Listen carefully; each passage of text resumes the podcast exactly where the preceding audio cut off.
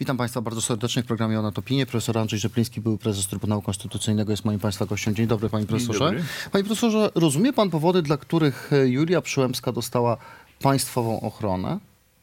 Nie, A Pan kiedykolwiek miał państwową ochronę? nawet nie myślałem o tym. Moi poprzednicy też nie. A może to jest tak, że Pani... Co, co nie znaczy, że nie ma państw w Europie, w których y, e, to, ta ochrona jest e, zapewniona. Kiedy byli u nas sędziowie Sądu Najwyższego Państwa Izrael, oczywiście było kilku oficerów. Kiedy był, była delegacja sędziów e, e, konstytucyjnych Niemiec też, ale może- to, to się może- pojawiło w związku z Bo też nie, y, nie było tam ochrony, dopóki jakiś wariat nie wniósł do gmachu y, niemieckiego sądu y, bomby, która na szczęście nikogo nie. No dobrze, to może, może te kpiny e, polityków opozycji z tego, że ze względu na dobro państwa e, Julia Przyłębska taką ochronę dostała, może nie są uzasadnione. Może temperatura sporu politycznego, kontrowersji, które towarzyszą działaniom Trybunału powoduje, że ona taką ochronę mieć powinna. Jestem przekonany, że e, nic jej nie grozi. Natomiast e, skoro zostało jej to przyznane, to nie, nie widzę jakiegoś, e, już nie chcę powiedzieć skandalu. Po prostu otrzymała ochronę, która tak naprawdę jest zbędna. Ale jeżeli to e, pani Przyłębskiej zapewni komfort sprawowania urzędu, A proszę, chciałbym się odwołać do pańskich wspomnień e, z, mm, e, z mm, przełomu 2015-16 roku, kiedy Prawo i Sprawiedliwość wprowadzało e, sędziów mm, do Trybunału Konstytucyjnego, wówczas tych sędziów wybranych przez PiS. Czy to prawda, że to się odbywało w asyście Biura Ochrony Rządu albo innych służb mundurowych, że wtedy, kiedy pan był w Trybunale, to, oba- to obawiano się, że pan ich po prostu do Trybunału nie wpuści i taka e, umundurowana asysta im towarzyszyła? No coś takiego, ale jakaś histeria z tej drugiej strony była. Po, podobno, bo przecież nie, nie byłem przy tym, że przywiozły e, tych e, e, kilkanaście godzin wcześniej wybranych sędziów. Podobno mówię o tym, co dla mnie było podobno wtedy, bo nie asystowałem przy ceremonii złożenia ślubowania że to miały być samochody zboru, ale czy były, tego nie wiem, po prostu weszli do Trybunału. Panie profesorze, czy pan... Nikt ich nie zatrzymywał, ni, nikt ich nie pobił, strażnicy nie byli wobec nich arogancy, po prostu potraktowałem ich jak tych, których Sejm wybrał na sędziów Trybunału Konstytucyjnego. Część pan dopuścił do orzekania, część nie, ale chcę panu zadać takie fundamentalne pytanie. Czy pan w ogóle uznaje Julię Przyłębską za prezesa Trybunału? Pytam dlatego, że pan rozpoczął serię takich działań prawnych y, przed sądami, które miały, y, czy podważały legalność jej wyboru na prezesa i w sumie, sprowadzając to do konkretu, rozprawa, która doszła do Sądu Najwyższego, y, pan przegrał w tym sensie, że Sąd Najwyższy odmówił z powodów proceduralnych odpowiedzi na to pytanie, czy ona jest prezesem, czy nie jest prezesem, de facto uznając, że pozostanie prezesem Trybunału Konstytucyjnego. Pan ją uznaje za prezesa, czy też Tak, nie? e, Sąd Najwyższy przyjął, że prezes Trybunału Konstytucyjnego nie ma zdolności sądowej. Tak to e, sędzia sprawozdawca mm, określił. Ja oglądałem, to zresztą byłem wtedy na konferencji sędziów konstytucyjnych e, za granicą, e, rozprawę e, e, w Sądzie Najwyższym.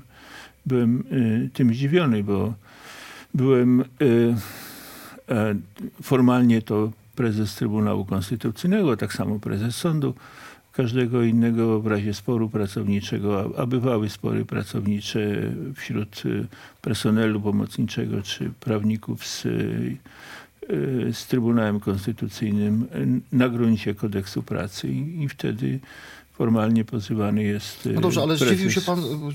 E, I ten, to był dla mnie myk e, Sądu Najwyższego, który uchylił się od wydania e, merytorycznego rozstrzygnięcia, powołując się na to, że prezes Trybunału nie ma zdolności No procesowej. ale po, po co Sądowi Najwyższemu taki myk, Nie jak wiem, pan to określił? nie wiem.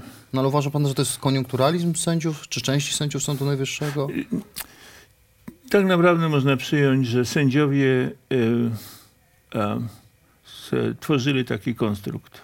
Dobrze, E, ale e, ja wrócę... Jakkolwiek ustawa o Trybunale Konstytucyjnym mówi, kieruje. A Jak kieruje, to jak może kierować bez zdolności sądowej? Ustawa o Sądzie Najwyższym wielokrotnie używa pojęcia kieruje nie tylko w kontekście, e, w kontekście mm, e, wewnętrznych zarządzeń e, prezesa e, Sądu Najwyższego, ale również w kontekście e, funkcjonowania Dobrze, ale pierwszego wie pan, prezesa ja na wrócę do tego zewnątrz. pytania. Czy pan uznaje, że Julia Przyłębska jest legalnie wybranym prezesem? Czy pan ją uznaje za prezesa Trybunału Nie Konstytucyjnego? jest dlatego, że prawo, które zostało przyjęte, e, ustawa, na mocy której o statusie sędziego, ustawa, która określa, określała, bo już została zmieniona, tryb wybierania kandydatów na prezesa Trybunału Konstytucyjnego była w sposób oczywiście niekonstytucyjny, o czym zapewne także pani Przyłębska wiedziała, była tego, tego świadoma, bo przecież była już e, rok sędzią. Em, No dobrze, ale jaki mamy stan prawny? W takim razie, jeżeli część prawników uważa tak jak pan, to znaczy, że żadnych orzeczeń Trybunału uznawać nie powinni, skoro Julia Przyłębska jest To nielegalnie jest co innego. Ona jako prezes e, Trybunału Konstytucyjnego, bądź nie prezes Trybunału Konstytucyjnego i on, ona jako sędzia. No to Ale mówimy o na przykład rozprawach, których, e, czy, czy decyzjach, które podejmuje jako prezes Trybunału. jest, Może pan, że nie są legalne? i nie, nie znamy też wszystkich szczegółów, kto faktycznie podejmuje A kto decyzję. pana zdaniem podejmuje decyzję? E, No mówi się, że pan Muszyński, który Czyli jest sędzią dublerem. Em, Proszę mi powiedzieć, co w sytuacji tego konfliktu konstytucyjnego, który Ale ma... to, to je- jeżeli można, y, procedura była y, taka, że następnego dnia pani Przyłębska zwołała Zgromadzenie Ogólne Sędziów. Żeby je zwołać, to musi być minimum w każdej em, em, takiej sytuacji e, ciało kolektywne, jakim jest Zgromadzenie Ogólne Sędziów Konstytucyjnych, to nie jest takie po prostu e, e, zgromadzenie. Zgromadzenie Ogólne jest organem konstytucyjnym, bo No ale wymienione w mówimy, Konstytucji. mówimy proceduralnie, Ona że ona pańskim zdaniem źle proceduralnie to prze- przeprowadziła, tak? E, No, z, z, ja myślę jednak z premedytacją, e, nie zważając na to, że nie ma zgromadzenia ogólnego sędziów, wobec tego, aha, no a jeszcze wcześniej, e, prezydent, który podpisał niekonstytucyjną ustawę tuż przed północą, tuż po północy weszła w życie, nie było żadnych szans, żeby skontrolować jej konstytucyjność. Ja już nie byłem wtedy prezesem, jeden dzień. I e, pan prezydent powołał panią Przyłębską na nieistniejące w Konstytucji stanowisko pełniącego obowiązki prezesa Trybunału, No podczas gdy w Konstytucji mamy instytucję e, e, wiceprezesa Trybunału Który Konstytucyjnego. był wtedy. Ale Iwan, chcę, chcę o coś innego pana pytać. Właśnie rząd wydrukował trzy orzeczenia Trybunału Konstytucyjnego z pańskich czasów, których wydrukować nie chciał no, przez mniej więcej dwa lata.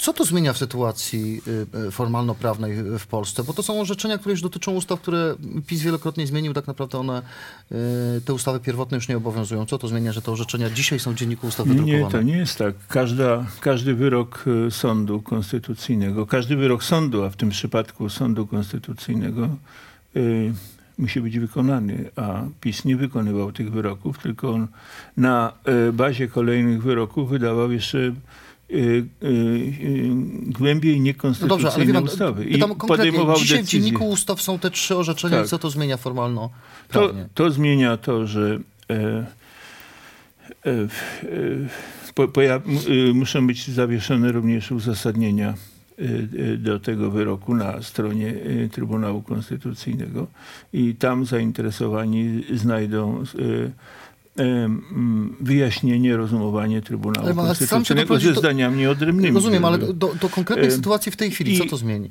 to, to zmienia to, że, że e, po pierwsze ustawa, która była uchwalona e, dwa lata temu, 25 czerwca, e, trzy lata temu, e, 15 roku.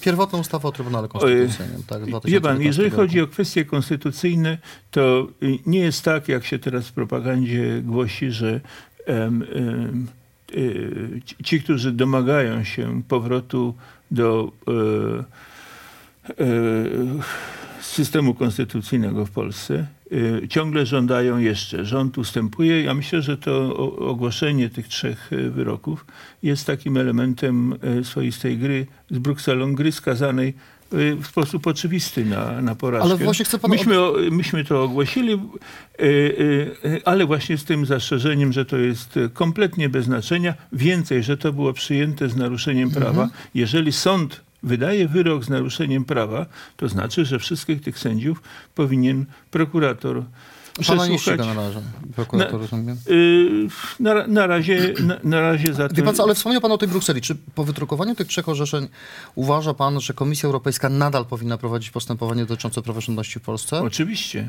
bo e, w dalszym ciągu em, nie został przywrócony stan ex ante, czyli stan pierwotny.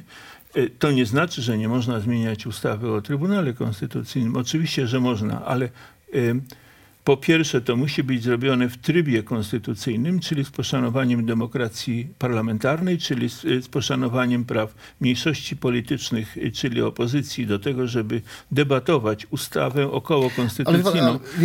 A to, co oni robili, to nie były ustawy, bo ustawy przyjęte w tym trybie na, na tle tego, e, w, e, t- takich sytuacji, ale oczywiście one były daleko łagodniejsze niż te w Polsce po 1989 roku, Trybunał orzekał, że ustawa jest po prostu co, ale niekonstytucyjna. mówi pan trochę jak Lech Wałęsa, który wręcz apeluje, by Komisja Europejska złożyła skargę na polski rząd do Trybunału Sprawiedliwości Unii Europejskiej.